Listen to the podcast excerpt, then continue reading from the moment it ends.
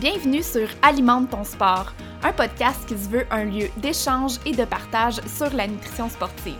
Je suis Audrey Bélanger-Leclerc, nutritionniste du sport, diplômée du Comité international olympique. J'ai comme mission d'aider les sportifs à développer leur plein potentiel dans leur sport en améliorant leurs connaissances et en développant leur autonomie en nutrition. Avec Alimente ton sport, je souhaite donc te partager mes connaissances et mon expérience en nutrition sportive. Je souhaite aussi échanger avec mes invités sur différents sujets qui touchent de près ou de loin la nutrition parce que selon moi, on peut alimenter notre sport avec, oui, bien sûr, la nutrition, l'alimentation, mais aussi avec d'autres aspects non négligeables. Merci d'être là, merci de me permettre de réaliser cette mission-là et bonne écoute! Avant de me lancer dans le vif du sujet du jour, j'ai envie de prendre quelques minutes pour te parler de ma formation complètement gratuite 4 étapes pour réussir tes objectifs de course en sentier. Dans cette formation de 4 jours, je te présente sous forme de courtes capsules mes meilleurs trucs de nutrition pour t'aider à optimiser ton énergie, optimiser ta récupération et tes performances. Si tu es là sur le podcast, c'est que tu sais comme moi que la nutrition, c'est tout autant important que ton entraînement pour l'atteinte de tes objectifs de course. Et si la nutrition, c'est ton maillon faible ou encore si tu souhaites l'optimiser encore plus, inscris-toi à ma formation gratuite avec le lien dans les show notes. Bonjour et bienvenue dans l'épisode de la semaine du podcast Alimente ton sport. Aujourd'hui, j'ai avec moi un invité pour parler d'un sujet qui sort de la nutrition, mais qui a un impact direct sur l'alimentation. Je suis avec un consultant en préparation mentale, Marc-Antoine Roussel. Salut Marc-Antoine et bienvenue sur Alimente ton sport. Allô, ça va bien? Oui, ça va bien toi? Oui, ça va super bien, merci.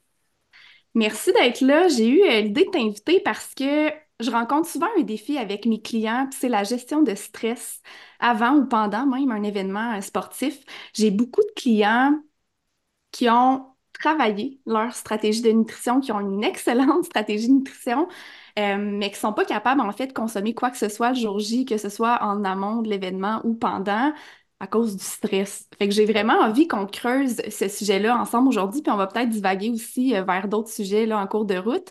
Puis je pense qu'en fait, euh, il y a plusieurs personnes qui vont pouvoir euh, bien utiliser tes trucs. Oui, super, ça va être très intéressant. Je pense que oui. Je l'ai dit en introduction, mais tu es consultant en préparation mentale. J'ai envie de vraiment te passer la POC, te laisser te présenter, puis me dire un petit peu qu'est-ce qui t'a mené à te spécialiser dans ce domaine-là? Oui, en fait, euh, moi, je suis un sportif de nature depuis que je suis mm. très, très jeune. Mon frère et moi, on a, pratiqué plusieurs sports différents. Euh, moi, dès l'âge de 7 ans, ça a été le tennis, presque. En fait, je joue encore activement au tennis. Euh, mon frère, plus multisport, puis on a toujours été dans ce domaine-là. Puis quand j'étais au secondaire, au cégep, à l'université, j'avais aucune idée de ce que je voulais faire, mais j'avais une idée que c'était par rapport au sport parce que ça a toujours été dans notre vie. Puis, je me suis développé en tant que kinésiologue. Donc, je suis allé à l'Université, à mm. l'Université du Québec à Chicoutimi en kinésiologie. Euh, j'ai fait mon bac là-dedans. Puis, je voyais que mes collègues de classe étaient vraiment intéressés par l'entraînement physique, euh, les performances, la musculation. Moi, j'avais un intérêt pour le sport, mais vraiment pas pour ça. Puis, je, le dis maintenant parce que j'enseigne, euh, je suis chargé de cours à l'Université du Québec à Chicoutimi. Mm. Je détestais m'entraîner. Je je faisais les cours, mais les seuls cours qui m'intéressaient réellement, c'était les cours en préparation mentale que nous, on hmm. avait, qui, qui, qui est un peu différent des autres programmes au Québec. Donc, tout ce qui est la communication, euh, la psychosociologie, la préparation mentale, le développement des entraîneurs, des athlètes. Puis, de fil en aiguille, j'ai travaillé avec un professeur qui s'appelle M. Jacques Plouf, qui, lui, m'a fait travailler sur des projets. Puis, je voyais que l'aspect mental, ça a toujours été un, sujet ou un, je veux dire, un département de la, performance qui, qui, c'est un peu nébuleux. On, on, entend parler de préparation mentale. Mm-hmm. On sait que c'est important. Mm-hmm. On ne sait pas, sait pas c'est quoi, on ne sait pas comment le faire.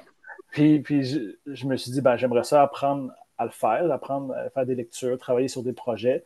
Puis de mm-hmm. fil en aiguille, j'ai fait ma maîtrise euh, en psychologie du sport. Le, nom, c'est euh, Sciences biomédicales et cliniques à l'Université du Québec à Chicoutimi encore.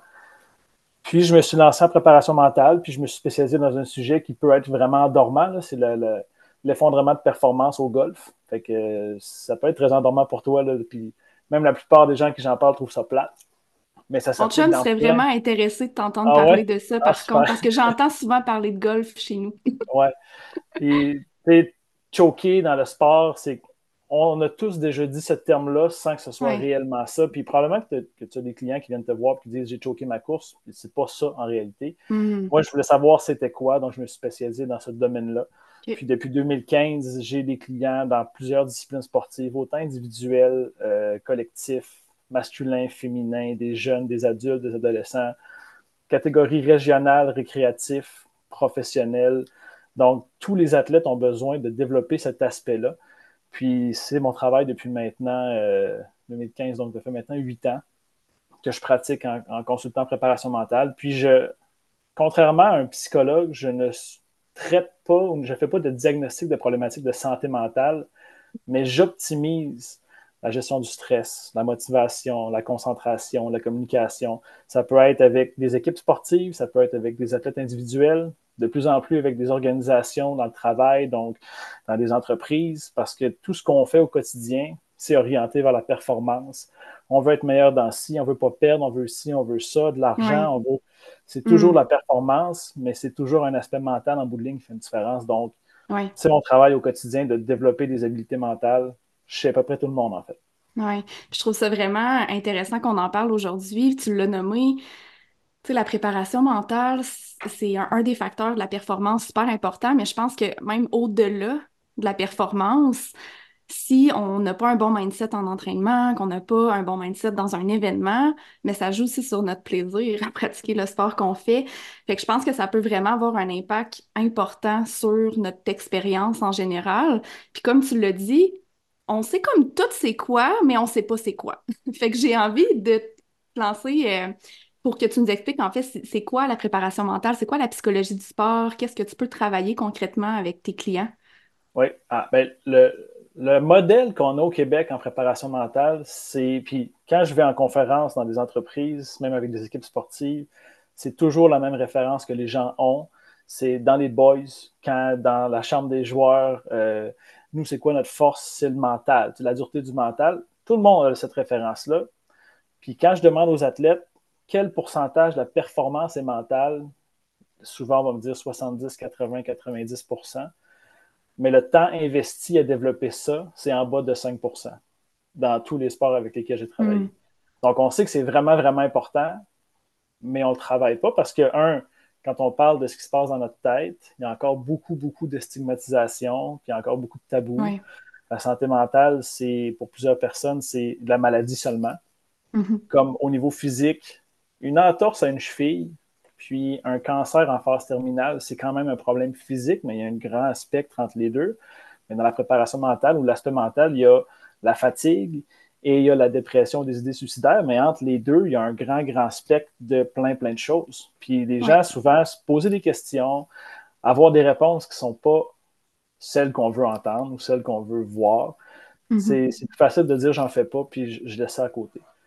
La préparation mentale, c'est la même chose qu'une préparation nutritionnelle, la même chose qu'une préparation physique, c'est de structurer des entraînements. Puis quand je parle d'entraînement mental, ce n'est pas des électrodes sur la tête pendant une heure, puis je ne bouge pas ou j'attends ou la méditation. C'est des exercices vraiment subtils puis basiques qui peuvent prendre des fois 30 secondes par jour. Hmm. Juste de prendre conscience de certains comportements. mettons, je sais que tu fais de la course à pied. Euh, tu as mis une story ce matin que tu cours dans la neige. Puis là, il y a une tempête. Je pense que chez vous, c'est fini. Chez nous, c'est en ce moment. Mm-hmm. Ben, toi, tu te lèves ce matin. Waouh, il y a de la neige, c'est cool. Moi, je me réveille. Arc, il y a de la neige, c'est plat. Mm. On, est, on a vécu la même chose. Euh, moi, j'ai une référence négative. Puis toi, tu as une référence positive. On va faire la même course au même moment. On peut être sur la même ligne de départ pour la même distance. Ah, ça va être long, ça va être dur, ça va faire mal ça va être cool, j'ai hâte, je vais avoir du plaisir. Deux personnes vont vivre la même expérience, au même endroit, au même moment, peut-être le même entraînement physique, tout, mais avec des façons de voir les choses différemment. De quelle manière je peux gérer mon stress? Parce que du stress, on va en parler tantôt, mais tout le monde en vit, puis il y a une raison pour laquelle on le vit, puis c'est hyper important. Comment on le voit, comment on le gère, c'est quoi mes outils? La motivation, tout le monde en a, tout le monde, ça va fluctuer en haut, en bas. Euh, la concentration, il y a plein de choses autour de nous qui peuvent nous déconcentrer tout le temps. La confiance en soi, est-ce que je suis en mesure de réussir? Est-ce que non? Est-ce que je me place dans une situation défavorable? Est-ce que je me place dans une situation qui est favorable? La communication, optimiser ma relation avec les gens autour de moi. C'est ça que je peux faire avec un athlète, en fait. C'est comment est-ce que je peux gérer un entraînement qui va super bien de course, mais qu'en compétition, quand il y a un standard à atteindre, quand il y a une position, un rang, quand il y a des gens qui me regardent, je ne suis pas en mesure de réussir. Ben à ce moment-là, ce n'est pas l'aspect technique, ce n'est pas l'aspect physique, ce n'est pas l'aspect tactique, c'est probablement l'aspect mental. Puis mm. dans le trail, puis dans la course à pied, la nutrition fait un gros rôle la journée même, puis l'aspect mental aussi, parce que l'entraînement physique a été fait, la base a été faite solide, si ça a été bien fait, bien sûr. Ça a été fait depuis des semaines, des mois. L'aspect technique, tactique, ça va. Il reste l'aspect physique, nutritionnel, blessure qui peut entrer, puis l'aspect préparation mentale. C'est les trois aspects qui peuvent venir influencer pendant une course. Puis même s'il y a une blessure, à quel point est-ce qu'on peut passer par-dessus? Donc, je dirais que nutrition et préparation mentale vont main dans la main à ce moment-là. Ah, c'est tellement vrai, puis je trouve ça le fun comment tu l'expliques parce que c'est vrai, puis l'un puis l'autre vont avoir un impact sur l'autre, j'ai envie de dire. C'est comme interrelié. Puis c'est pour ça que je voulais t'inviter justement parce que moi, je rencontre des défis en consultation avec mes clients par rapport à ça. Puis souvent, je réalise que, OK, là, au niveau nutrition, ça va. La personne, elle a les bonnes connaissances dans les poches pour gérer tout ça mais c'est pas un problème de nutrition présentement. C'est vraiment un problème de mindset, préparation mentale. Quand je travaille avec des, jeunes enfants, de jeunes adolescents, je veux leur faire comprendre qu'est-ce que c'est. On a tous à la maison un tiroir à ustensiles, puis moi j'appelais ça quand j'étais jeune les gros ustensiles. Euh, une louche, une cuillère en bois, des batteurs, peu importe. On a tous ce même tiroir-là partout au Québec, c'est tout mélangé là-dedans. ce qui fait en sorte qu'on sait qu'on a cet outil-là quelque part. Je le sais là, que j'ai une spatule mais quand c'est le temps de la trouver, puis que ma recette se fait maintenant, elle est où? Je ne sais pas. Préparation mentale, c'est juste de mettre de l'ordre, savoir j'ai cet outil-là qui est ici, je peux le prendre à ce moment-là. Cet outil-là est là, je peux le prendre à ce moment-là. Puis je dis aux jeunes, c'est comme un buffet. Quand on va dans un buffet, tu essaies plein de nourriture. Ça, mhm. j'aime ça, ça, j'aime pas ça. Ça, j'en veux vraiment beaucoup, ça, j'aime pas ça tout. Préparation mentale, c'est ça, on fait des essais, des erreurs. Comme la nutrition. Ça se peut que tel gel ou tel aliment va fonctionner, puis ça, ça ne fonctionnera pas du tout, peu importe. Il faut l'essayer, il faut se préparer. C'est pas la journée même. Euh, Audrey, j'ai un 21 km demain matin. Peux-tu m'aider? Non. Il faut, se préparer d'avance, il faut faire des recherches, il faut savoir que chaque individu est différent. Puis une fois qu'on a trouvé le bon outil, ben peut-être que pour moi, cet outil-là, c'est vraiment bien, puis pour toi, pas du tout. Mais toi, tu en as trouvé un autre qui va être utile pour toi à tel moment. Mm-hmm. Donc, il faut faire des essais, des erreurs, puis il faut en parler surtout. La préparation mentale, c'est un, job d'en parler, comme la nutrition, puis il ne faut pas nécessairement cacher des choses non plus. Donc, euh, effectivement, c'est main dans la main, les deux vont ensemble, tout à fait. On a tendance à penser que la préparation mentale, c'est pour les athlètes plus de haut niveau, mais la réalité, c'est que c'est pour tout le monde. Puis même dans la vie de tous les jours, j'ai envie de dire, en dehors du sport, c'est super important. Euh, tu sais, c'est quoi les signes qui pourraient nous dire, OK, là, je, suis rendu là, puis j'aurais peut-être besoin d'aller travailler cet aspect-là spécifique. As-tu des signes à nous partager ou des choses que tu vois pour que les gens puissent voir un peu, ils en sont où par rapport à ça? Oui, bien. Souvent, là, on va avoir quelqu'un qui va s'entraîner, je veux dire, un sport individuel ou même collectif. Une personne, admettons qu'on est dans la même équipe sportive, je veux dire, basketball, c'est le sport qui me passe par la tête. En entraînement, tu es excellente, tu fais des choses que tout le monde reste surpris. Euh, tu es bonne, tu es dynamique, tu es souriante, ça va super bien. Puis en match, incapable de reproduire cette situation-là. On mm. dirait que tu on dirait que tu disparais, on dirait, j'ai déjà quelqu'un qui me dit, c'est comme si j'étais dans mon corps, mais incapable de faire bouger mon corps, admettons.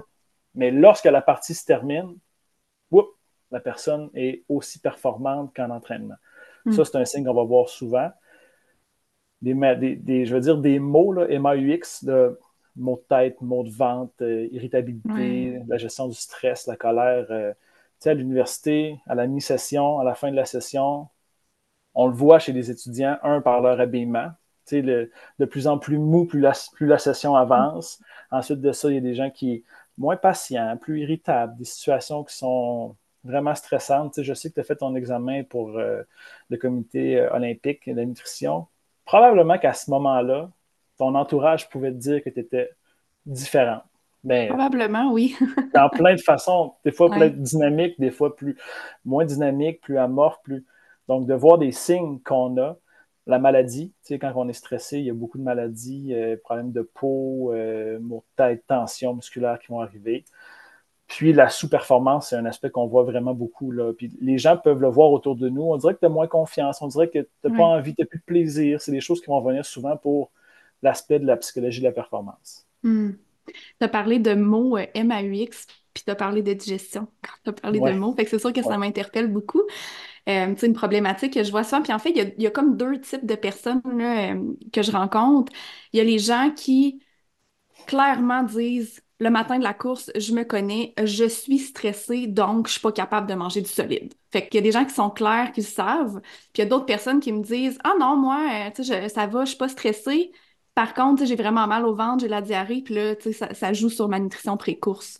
Fait qu'il y a comme ces deux personnes types-là que je vois, puis définitivement, je pense que les deux, c'est possiblement un stress qui se cache derrière ça.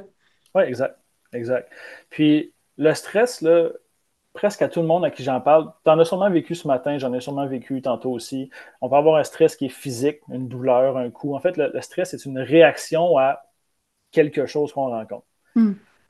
Puis l'objectif numéro un du stress, c'est de nous protéger de la mort. C'est en 2024, c'est pas des choses à laquelle on réfléchit tant que ça. Mourir, on est dans une société qui est assez protégée. Il n'y a pas beaucoup de mm-hmm. journées où je pars de chez moi en me disant je ne sais pas si je vais revoir ma famille. Mais il y a plein d'éléments autour de moi qui me stressent constamment. La raison pour laquelle ça arrive, c'est que notre système d'alerte dans notre cerveau, il n'a pas évolué autant vite que notre environnement. Donc, mm-hmm. il y a des milliers d'années, le soleil, la pluie, le vent, l'eau, les, les, autres personnes, c'est ultra dangereux pour l'être humain. On ne connaît rien. Mais en 2024, on a eu des problèmes de micro tantôt. C'est pas euh, dangereux pour toi ni moi, mais on avait hâte que ça se règle. Parce que là, là je fais attendre Audrey, là, peut-être qu'elle a des clients après. Puis là, si, là, après ça, pose une question, est-ce que c'est mon système? Puis là, ce qui me menace, puis ce qui te menaçait à ce moment-là, c'est ton ego. C'est ce que les gens, ce que moi, je pouvais penser de toi ou peu importe. En compétition, c'est est-ce que les gens vont regarder mon temps? Est-ce que mm. c'est la première fois que je fais une course? Sonia Lupien, qui est une chercheure de renommée internationale, elle l'explique dans son livre Par amour du stress. Il y a quatre causes du stress, en fait, quatre éléments qui menacent l'être humain. C'est le contrôle ou la perte de contrôle, mm. l'imprévu, la nouveauté, puis l'ego menacé. Le jour d'une course, les gens qui arrivent sur une course, le contrôle, ça va, mais ton heure de départ, la température avec qui je suis, ça, je ne le contrôle pas, ça peut me stresser l'imprévu. Est-ce que j'ai déjà fait cette course-là? Je sais que tu as fait la trail des Grands-Ducs.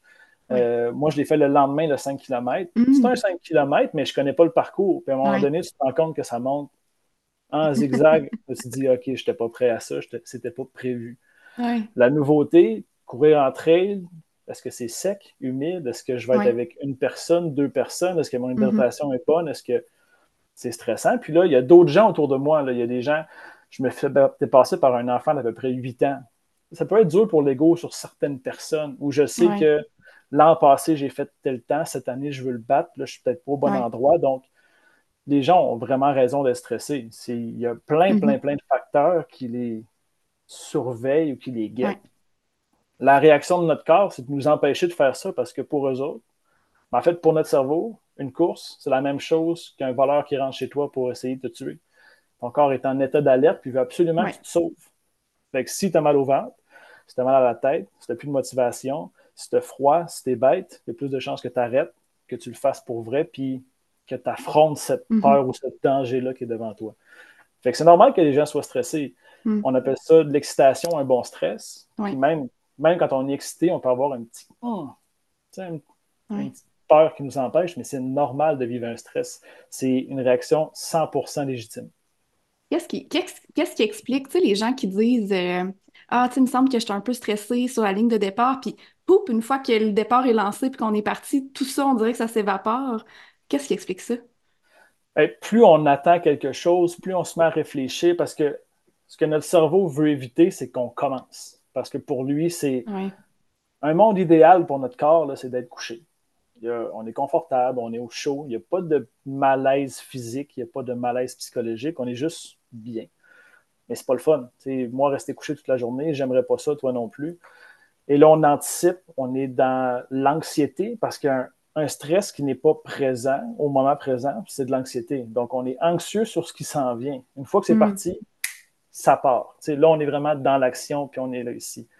Si on est une heure avant la compétition, puis là, on se promène, puis on se dit, eux sont mieux habillés que moi, ils vont, être, vont mieux performer que moi. Et lui, il a les nouveaux souliers qui viennent de sortir, les Salomon que j'ai vu que tu avais mis cette semaine. elle a les nouveaux Salomon, c'est sûr qu'elle va super vite.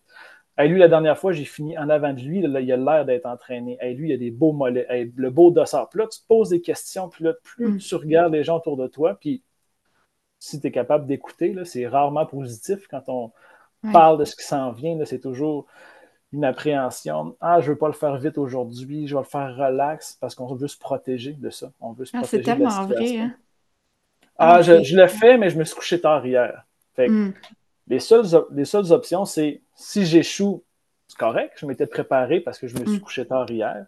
si je réussis, j'ai battu le fait que j'étais fatigué. Donc, j'ai un petit pourcentage de réussite qui, si je l'ai, wow, mais si je ne l'ai pas, c'est correct. Mais la façon qu'on se parle aussi, c'est ça a un gros impact sur la gestion du stress, sur de quelle manière je vais faire face aux problématiques.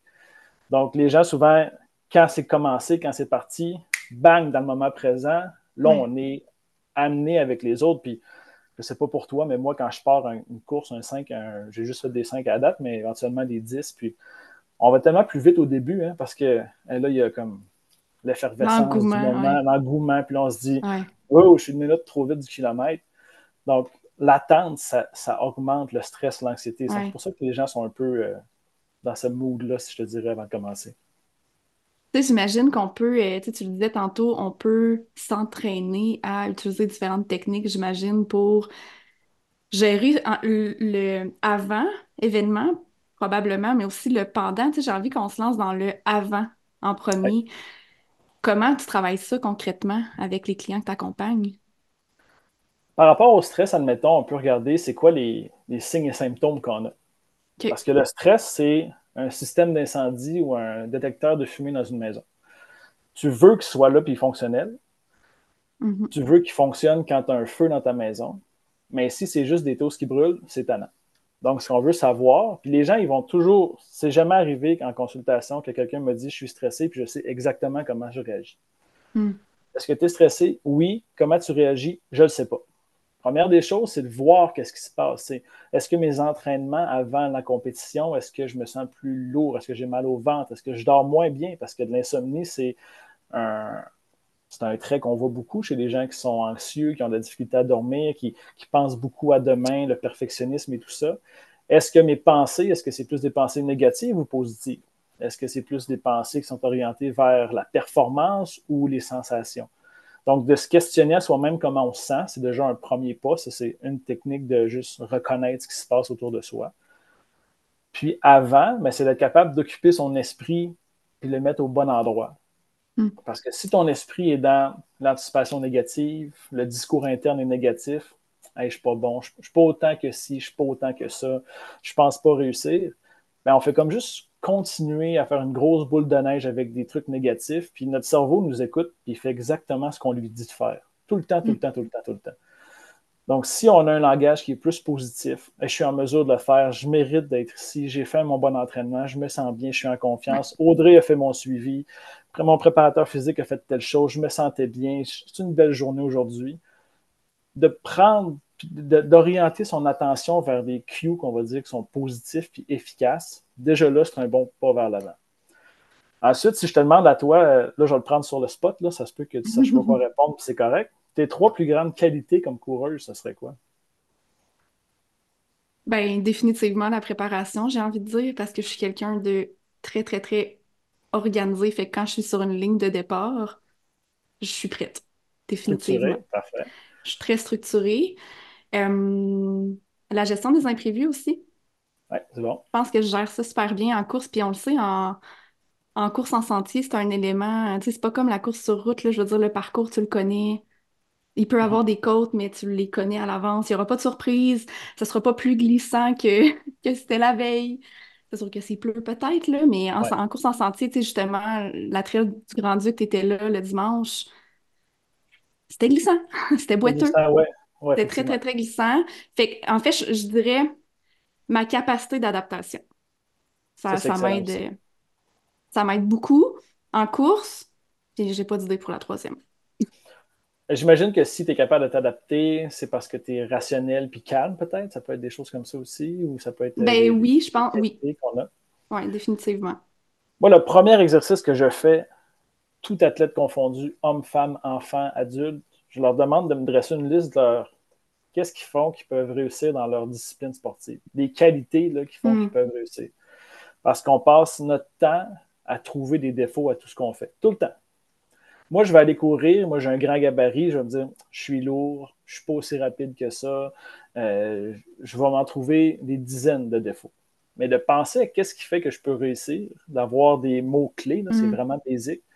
Moi, je demande entre 15 et 25, puis des fois, là, je vois les yeux des jeunes, puis ils me disent 25 qualités, j'ai pas ça. Ben, c'est sûr que tu en as dans l'aspect physique, technique, tactique, mental, social. C'est sûr que tu as peut-être cinq aspects qui peuvent t'aider.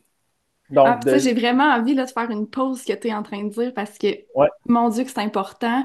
Puis juste dans mes raisons de consultation en nutrition, OK, les gens m'arrivent puis me disent Ah, mais tu sais, moi, je cours pas vite, là, tu sais, je suis vraiment toujours à la fin. Fait que, tu sais, déjà, on, est là-dedans. Fait que je trouve ça vraiment important ce que tu dis. Puis oui, en fait, on devrait dire à tout le monde aujourd'hui de faire une pause sur l'épisode puis de faire cet exercice-là. Oui, puis ça, cette personne-là qui dit peut-être je suis toujours à la fin, le jour elle va être au milieu parce qu'elle a progressé, elle ne se croira pas. Puis naturellement, elle va tendre à aller vers la fin. C'est quand même bizarre quand on parlait de mindset. C'est OK, je ne suis pas ci, je ne suis pas là. Donc les gens, mm-hmm. on, a beaucoup, beaucoup de discours négatifs. Puis en anglais, je trouve ça drôle. Je ne me rappelle plus qui, mais disait qu'on a des pensées négatives automatiques, puis ça fait le mot ent. A-N-T, comme une fourmi. Puis effectivement, quand on a souvent une fourmi chez soi, c'est pas long qu'il y en a un hmm. paquet qui suit à côté. Fait que l'objectif, c'est un peu de venir comme faire le ménage là-dedans, de, de, changer les choses. Donc, de réaliser qu'est-ce qu'il y en est, de prendre action aussi. Souvent, le stress, l'anxiété va paralyser, va avoir tendance à nous arrêter. Prendre action, OK, je vais y aller, je vais aller m'entraîner. Euh, d'avoir une intention aussi. Puis hmm. de, se détendre, donc de se calmer. Puis les quatre stratégies que je viens de te nommer, si tu prends les quatre premières lettres, ça fait RAID, puis ça tombe bien, c'est le nom du produit pour euh, tuer les fourmis. à un moment donné, j'ai créé cet acronyme-là avec un jeune, j'ai dit, ben, euh, les fourmis, on va les tuer avec du RAID, c'est de réaliser, d'être actif, avoir une intention, puis une détente. Cet athlète-là a le logo de RAID collé sur ses affaires, puis il sait que s'il y a des fourmis, des pensées négatives, il y a ces mots-clés qui sont ici, puis il est en mesure mm. de fonctionner. Puis les mots-clés, on peut les garder puis les avoir avec soi. On peut les écrire sur soi. Il n'y a rien qui nous empêche pendant une course de prendre un marqueur, un Sharpie, puis d'écrire structure, gestion des imprévus, puis calme. Fait que quand tu vas courir, parce que tu es dans ta tête quand tu cours tout le temps, il n'y a personne avec qui mm-hmm. tu peux parler, mm-hmm. ben, d'avoir ce langage-là, puis tu vas être bombardé de c'est dur, ça fait mal, tu es loin, il n'y a personne, il s'en vient faut que tu sois capable toi-même de générer ça. Moi, je ne suis pas en mesure d'être avec tous mes athlètes partout et dire Ah non, ça, tu as tel mouvement quand tu fais telle affaire ou telle, mm-hmm. telle chose au tennis. Il faut que ça vienne de nous. Donc, de commencer à rentrer des mots-clés, se rappeler pourquoi on le fait, se rappeler c'est quoi nos forces, c'est quoi le plaisir, qu'est-ce qu'on va aller chercher, ça peut faire une énorme différence. Ouais. Tu, tu parles d'inconfort physique. Oui. Ça fait comme partie de la game, tout ça. Ouais il y a des gens qui vont le gérer mieux que d'autres personnes. Tu sais, en nutrition, ce que je vais utiliser souvent comme stratégie, c'est la caféine. on a quand même des belles données scientifiques au niveau de la caféine pour atténuer les, signaux de fatigue, en fait, qui s'installent éventuellement euh, à l'effort physique. Mais j'imagine qu'on peut travailler ça sans préparation mentale, la tolérance à l'inconfort physique qui s'installe pendant, pendant une course. Oui, en fait, au niveau de la concentration, il existe un, un modèle, il y a comme notre concentration, notre attention est divisée en quatre cadrans, si je peux l'illustrer facilement comme ça. D'un côté, il y a tout ce qui se passe dans notre corps, mhm. donc ce qu'on réfléchit, ce qu'on ressent, nos émotions et tout ça, et ce qu'on pense, ce qu'on analyse, le plan de match qu'on va faire. Et il y a tout ce qui est à l'extérieur, donc les opposants, je ne sais pas moi, la, température, euh, des mouvements techniques. Puis il y a tout ce qui est proche de soi, puis il y a tout ce qui est loin. Donc, notre cadran, notre attention se promène dans ces quatre cadrans-là non-stop. Quand on est en situation de compétition ou de stress, souvent, on va aller dans le cadran des émotions, des sensations, et là, on va comme tellement y réfléchir que ça va prendre énormément de place. Dans la vie de tous les jours, ton cerveau ne va pas gérer tout ce que tu ressens en même temps. Puis là, je, je donne souvent cet exemple-là, mais si je te demande la température dans ton pli de genou droit en ce moment, est-ce que tu es capable de réfléchir si c'est chaud ou froid? Ça te demande un, oui, ça te demande un, effort. Oui, exact. Donc, je décide de mettre ton attention à cet endroit-là. Mais dans la vie de tous les jours, en tout cas, je te souhaite, ça m'étonnerait que tu te promènes en disant mon pli de genou gauche est trop froid, mon pli de genou droit est trop chaud. C'est des données qui sont tellement inutiles, donc notre cerveau ne va pas l'analyser. Quand on a un inconfort, quand on a mal à un pied, quand on a mal au mollet, aux cuisses, quand on commence à être. Ben là, on commence à réfléchir à ça. Et là, mm-hmm. plus on y pense, on dirait que plus ça fait mal. Puis le contrôle attentionnel, ça se travaille de plusieurs manières, mais vraiment, c'est niaiseux, mais à quoi tu veux penser, c'est ce que ton cerveau va analyser parce qu'il n'est pas capable de gérer plein de choses en même temps. Mm-hmm. Tu as mal au mollet, mais si tu penses aux couleurs des arbres, si tu penses à ta respiration, si tu mm-hmm. penses à ta position de course, tu ne seras plus en train de penser à ta douleur. Oui, il peut y avoir un inconfort, une fracture de la cheville, je ne vais pas dire pense euh, à autre chose, ça va passer. Mais un inconfort dans une course de trail, J'écoutais des, des vidéos de, de l'UTMB il n'y a pas si longtemps, l'Ultra Trail Mont Blanc.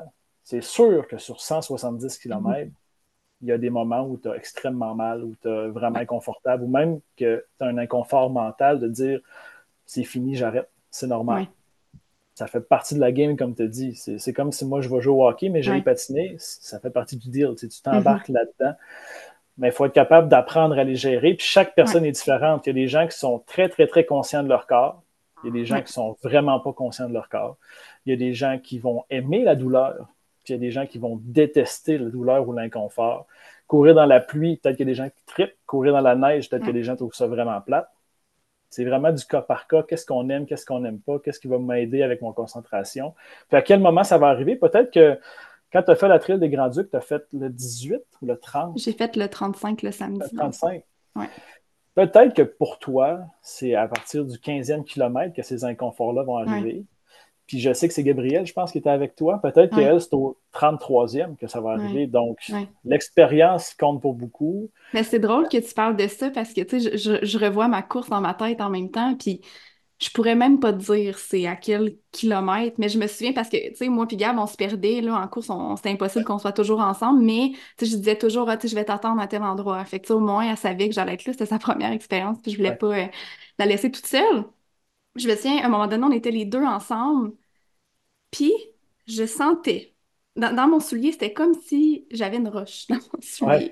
Mais je savais pertinemment que c'était pas une roche, tu sais, je savais que c'était mes orteils qui commençaient à, à m'arracher, tu sais, j'ai eu les pieds humides du début à la fin, puis il y avait quand même des descentes abruptes, fait que tu te ramasses les pieds au bout du soulier, bref.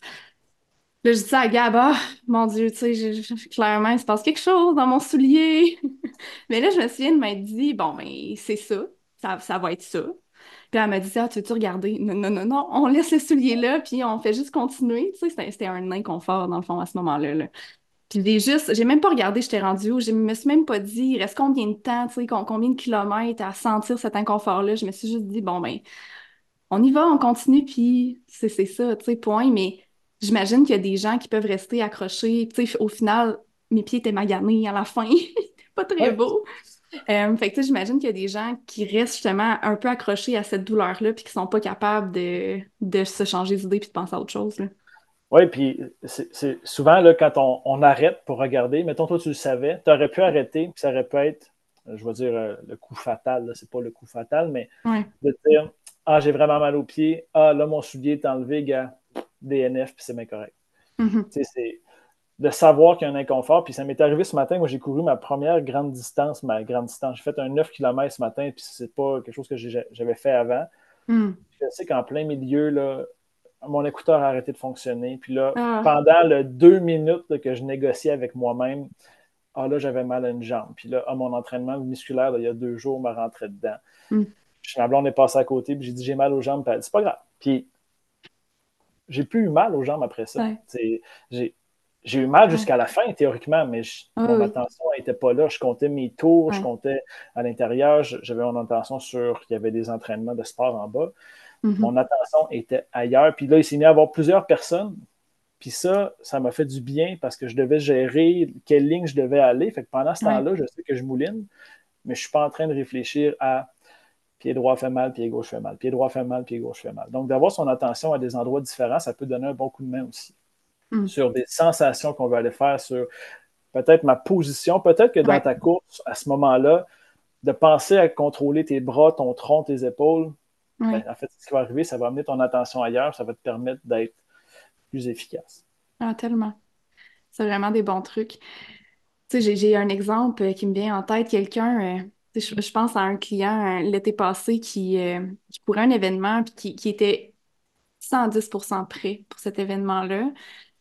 Puis finalement, je me souviens pas c'est quelle distance, là, mais disons 50 km pour faire un chiffron. Dans les 20 premiers kilomètres, finalement, il n'y a rien qui se passe comme prévu. rien du tout. Là, on réalise que, bon, on va arriver au prochain ravito plus tard que prévu, on va peut-être manquer de liquide, euh, tout va pas dans cette course-là. Puis il y a eu vraiment une bonne période de cette course-là que le client s'est mis à ruminer. Mhm. ah, tu sais, c'était pas supposé être ça, puis là, ça va pas bien, puis non. Qu'est-ce qu'on peut faire à ce moment-là pour éviter de rentrer dans cette roue de rumination-là? Oui. Ça, ça, ça part avant ça, en fait. C'est que quand les gens font des courses, je, le remarque peut-être moins en course à pied, d'entrée parce que je ne suis pas assez familier, mais au niveau scolaire, au niveau sportif d'athlète, le résultat, la performance, atteindre un temps X, ça prend tellement de place dans la tête des gens. C'est tellement ça qui est important qu'il n'y a pas beaucoup de marge de manœuvre. On va parler beaucoup de perfectionnisme. Euh, j'en parlais hier justement avec des joueurs de football un joueur me disait je veux être parfait. J'ai jamais vu un joueur de football qui était parfait. J'ai jamais hmm. vu une planification de match de tennis qui a été parfait. Puis l'anxiété de performance, c'est souvent ça. On veut atteindre quelque chose de, génial, c'est qu'on n'a aucune marge de manœuvre. Puis on va se préparer super fort pour avoir un plan A, pas beaucoup de plan B, presque jamais de plan C, puis le plan D, c'est vraiment loin si je ne suis pas à l'heure à mon ravito, c'est quoi le pire mhm. qui va arriver? c'est quoi le, mhm. pire qui va arriver? L'objectif, est-ce que c'est finir la course? Peut-être que si on veut faire un temps, ça se peut que des fois, ça ne va pas comme on veut. Ça se peut que ça aille beaucoup mieux que ce qu'on avait espéré aussi. Les deux sont là. On est tellement placé dans une situation où on veut réussir qu'on ne se donne aucune marge de manœuvre. Puis là, ben, la seule chose qui peut être créée, c'est de l'anxiété et de la frustration.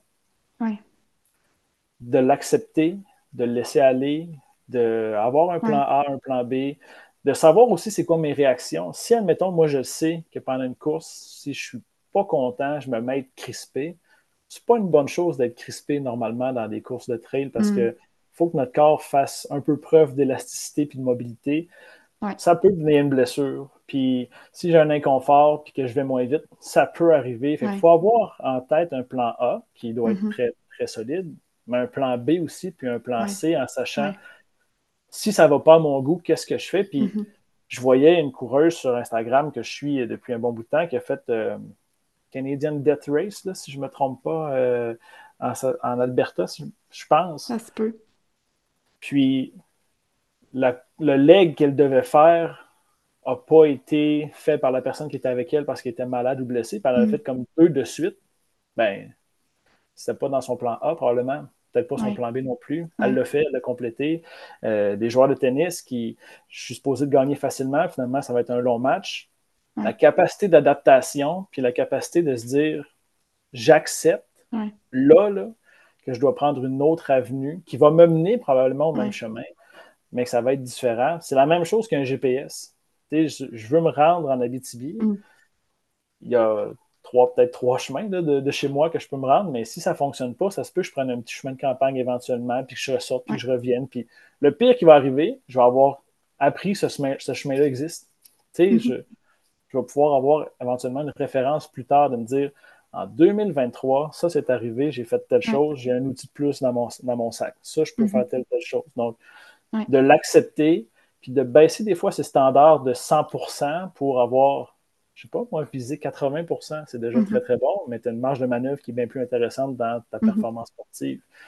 Euh, puis cette colère-là, est-ce qu'elle aurait pu être relâchée d'une certaine manière? Est-ce que ce client-là t'a fait peur ou a mentionné avoir vécu? Est-ce qu'il a comme vécu sur le moment, cette colère-là, ou ça a été dans sa tête tout le temps, ça a pris de la place jusqu'à la fin? Ben, ça n'a pas pris de la place jusqu'à la fin parce que, à un moment donné, il s'est dit, bon, justement, le lâcher prise, c'est ça la situation aujourd'hui. Si je reste dans ce mindset-là, ça va être ça jusqu'à la fin, où je fais un DNF. Fait qu'il a comme juste accepté que c'était ça la situation du jour, puis il a continué, puis après, ça s'est bien passé. Puis au final, le résultat, c'est ça, c'est que le résultat final est pratiquement, tu sais, c'est presque son, son, plan A, là. c'est que ça n'a pas commencé comme prévu. Mais je trouve ça vraiment intéressant, euh, intéressant ce que tu dis parce que le travail, c'est vrai qu'il est en amont à faire parce que, tu sais, en nutrition, je le travaille de cette façon-là aussi, surtout en course en sentier. Encore une fois, je le répète parce qu'il y a des imprévus, puis c'est impossible de faire un plan de match qui va se passer exactement comme on avait planifié. Puis c'est une question de sécurité en nutrition, surtout au niveau de l'hydratation, principalement. fait de d'évaluer, on pense que ça va prendre combien de temps entre deux ravitaux, OK, mais ça se peut que ce soit pas ça. Fait que de faire différents scénarios pour s'assurer de ne pas manquer de liquide, par exemple, je le travaille exactement de même en, consultation. Là. Exact. Puis, on n'a pas parlé de visualisation. C'est un aspect qui est très, très bon à regarder. Puis, je veux juste finir mm-hmm. avec l'aspect de la performance. Je travaille avec des patineuses artistiques, des gymnastes, des sports qui sont jugés. Donc, à la fin, les jeunes ont un score sur leur pointage. Mm-hmm. Puis, même course à pied, ça peut être un temps ou une mm-hmm. position. J'avais une jeune à un moment donné, on travaille ensemble, puis on se dit indépendamment du pointage, je veux que tu me dises si ça a bien été.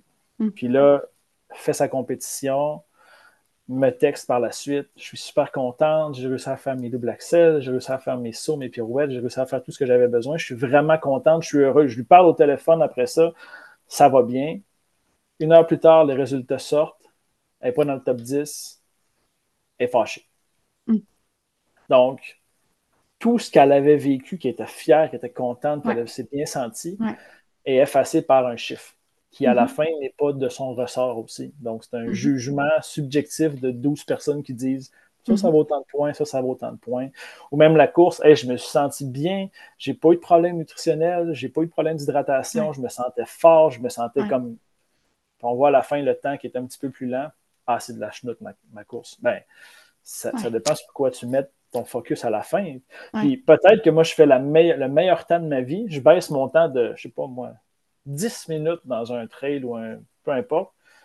Mais nutrition, ça a été un, calvaire. L'hydratation, ça a été difficile. Je suis blessé. Mais parce qu'on a eu un bon temps à la fin, yes, l'inverse fait super bien, mais l'autre, c'est comme vraiment compliqué. Donc, d'avoir en tête que comment je me sens, comment je vais réagir, comment je vais m'adapter a plus d'impact sur la mm-hmm. performance que juste le chiffre à la fin. Oui. Tu sais, on parle d'événements spécifiques, mais juste le processus pour se, pour se rendre sur une ligne de départ, ça aussi, on dirait que c'est comme toujours atténué ou, tu sais, oh.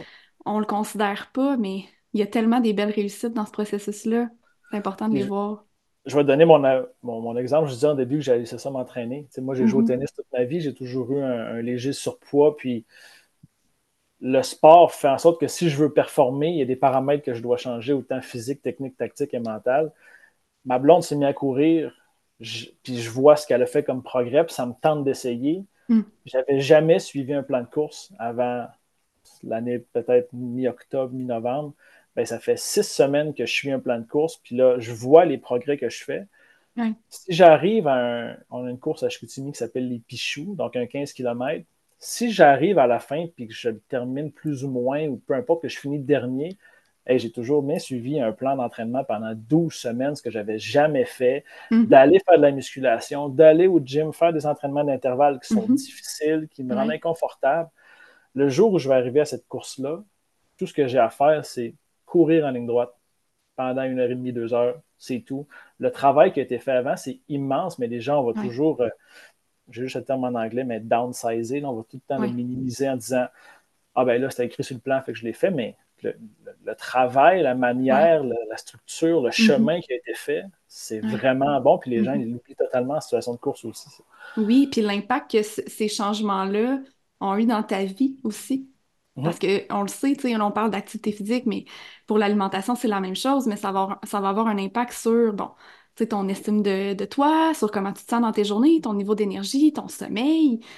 Ça aussi, là, ces, ces petits éléments-là, il faut les nommer, puis c'est super important de les voir.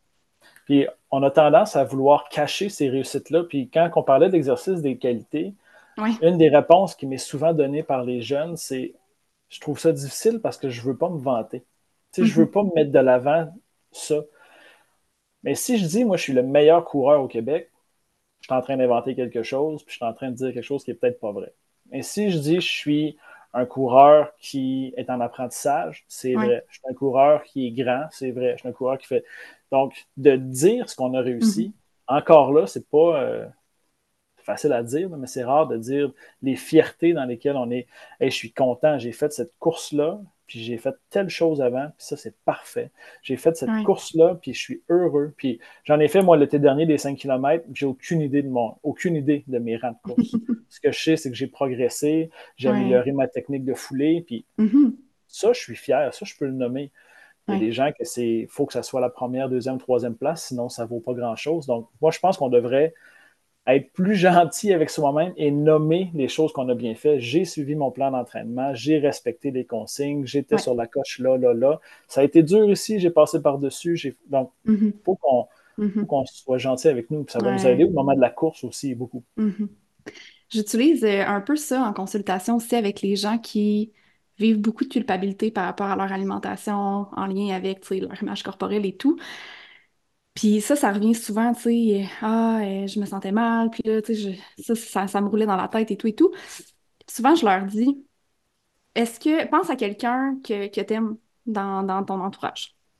OK, tu sais, je pense, parfait. À quoi tu penses quand tu penses à cette personne-là? Pourquoi tu l'apprécies? Fait que là, il y a des points qui sortent. Ah, ben parce qu'elle est comme ça, parce qu'elle est comme ça, parce qu'elle est comme ça. OK, c'est indépendant de son image corporelle, tout ça. Ah, mm-hmm. ouais. Puis, pense à comment tu te parles présentement. Est-ce que tu parlerais comme ça à cette personne-là? Plus souvent? Ah ben non, pas du tout. OK, mais pourquoi tu te permets de te parler comme ça? fait que ça amène des réflexions. C'est un exercice que, je fais faire en consultation quand euh, c'est quelque chose qui est présent en lien avec l'alimentation l'image qu'on a de nous est souvent pire que ce que c'est réellement. Là, donc, on, voit tellement ça pire que les autres. Puis, je l'ai déjà vécu, ça aussi, l'image corporelle. Je l'ai dit tantôt, je suis un kinésiologue de formation. Je n'étais pas le plus physiquement le modèle qu'on voit sur les réseaux sociaux, les représentations. Puis là, je me disais, là, si j'ai des clients qui viennent et qui me disent ça, nanana, puis finalement, les gens, ils viennent te voir pour tes connaissances, puis comment mm-hmm. tu les fais sentir aussi. moi, je, mm-hmm. pourrais être le gars le plus en shape, là, 6% de gras, mais vraiment pas agréable à côtoyer. Ça se peut que je perde plein de clients, mais ça se peut que si je suis juste bien dans mon corps, puis je les fais mm-hmm. sentir bien puis compétents, ils vont venir tout le temps aussi. Donc, d'avoir ce langage-là, puis d'être gentil envers soi-même quand on parlait tantôt de langage interne. Oui. Tu sais, ah, je suis fier de toi. Tantôt, je courais, puis je me disais, T'en as 31 de fait, il t'en reste un à faire. mon dernier tour, tout ce que j'ai dit, c'était plus rapide que lui, plus rapide que lui, parce que là, j'avais des gens qui couraient. Je suis plus longtemps que là, j'ai fait ça, je me sens bien, mon corps est fort, je me sens comme. J'essayais de me booster sur n'importe quoi parce que je voulais juste comme. Mm-hmm. J'étais content aussi, puis d'avoir des, des, mots positifs pour soi, c'est hyper important. Ça fait une grosse différence. Oui, tellement. Pour finir l'épisode, on, l'a parlé, on l'a nommé tantôt, mais je pense qu'on peut réinviter les gens à faire l'exercice des qualités. Oui. Je pense que ça, part de là, puis pour avoir un discours interne qui est positif, je pense que c'est vraiment un bel exercice à faire. Mm-hmm. Sinon, j'ai envie de te demander où est-ce qu'on retrouve euh, tes services? Est-ce que c'est possible de te consulter aussi? Oui, en fait, je fais de la consultation, puis je suis presque 100% en ligne parce que j'ai hmm. beaucoup de clients à l'extérieur du Saguenay, donc beaucoup en Abitibi, beaucoup ailleurs au Québec aussi. puis euh, c'est, souvent, c'est plus facile. Donc, sur euh, Instagram, je suis vraiment pas assez présent parce que j'ai plein de projets en même temps. Donc, sur l'Estamark, donc L-A-I-S-S-E-T-A-M-A-R-C. Euh, donc, l'Estamark est ma page Instagram. Dans les prochaines semaines, mon site web devrait sortir. Ouais, ça, veut dire qu'au moment où l'épisode sort, parce qu'il y a un Peut-être que c'est sorti. Ouais, peut-être que c'est sorti. Donc, je vous invite à aller au L'épisode est prévu comme fin février. Là. Ah, d'après moi, ça va être sorti. Fait que, En date d'aujourd'hui, vous pouvez aller sur lestamarque.com. Normalement, il y a de l'information qui devrait être disponible là.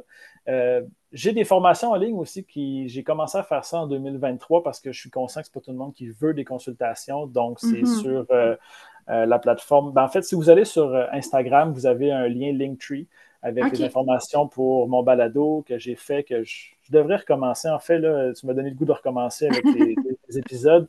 Euh, des formations en ligne aussi sur la préparation pré-performance, l'introduction, beaucoup sur le rôle des parents aussi, mm. euh, comment on peut accompagner les jeunes, les stades de développement, la gestion du stress qui devrait être sorti au moment de l'épisode aussi. Puis euh, sinon, par courriel à info ça me fait toujours plaisir de travailler avec vous. Puis il y a des beaux projets qui s'en viennent pour 2024. Puis euh, j'espère que ça va être euh, utile pour les gens d'écouter le balado d'aujourd'hui. Puis toutes les questions que vous avez sont légitimes. Si vous voulez m'écrire un courriel ou sur Instagram, mm. ça me faire plaisir d'y répondre pour euh, vous aider dans vos objectifs. Parfait. Puis je mettrai les liens dans le fond. j'ai noté ton podcast, j'ai noté le courriel, le site web qui devrait exister au moment où l'épisode sort. Et je vais mettre le lien aussi des formations en ligne parce que je me souviens d'avoir vu ça. C'est super intéressant ce que tu offres. Fait que je pourrais mettre ces quatre liens-là, les gens vont pouvoir aller dans les notes de l'épisode puis euh, cliquer là-dessus. Aussi simple. C'est vraiment gentil. Merci beaucoup, euh, Audrey. Merci à toi. Euh, je pense que c'était hyper pertinent. Je pense qu'on aurait pu continuer encore et en parler encore plus longtemps parce que c'est un sujet. Tu parlais, il y avait plein d'idées qui me venaient en tête. Je me disais, ah, tu sais, il faut se recadrer un peu, mais merci vraiment pour ton temps. Ça me fait plaisir. Ça fait vraiment plaisir. Merci, bonne journée. Merci à tous les auditeurs et on se dit à la semaine prochaine. Un énorme merci pour ta présence sur le podcast aujourd'hui. Ça me fait toujours plaisir de voir que les épisodes t'aident à mieux assembler les morceaux de casse-tête sur la nutrition sportive. Je t'invite à me laisser un commentaire sur le podcast pour m'aider à le faire connaître. Il suffit de te rendre sur ta plateforme d'écoute préférée et de descendre jusqu'en bas dans la section commentaires et avis. Tu cliques sur 5 étoiles et tu me laisses un commentaire. C'est aussi simple que ça et ça m'aide beaucoup. Merci encore d'être là et on se dit à la prochaine.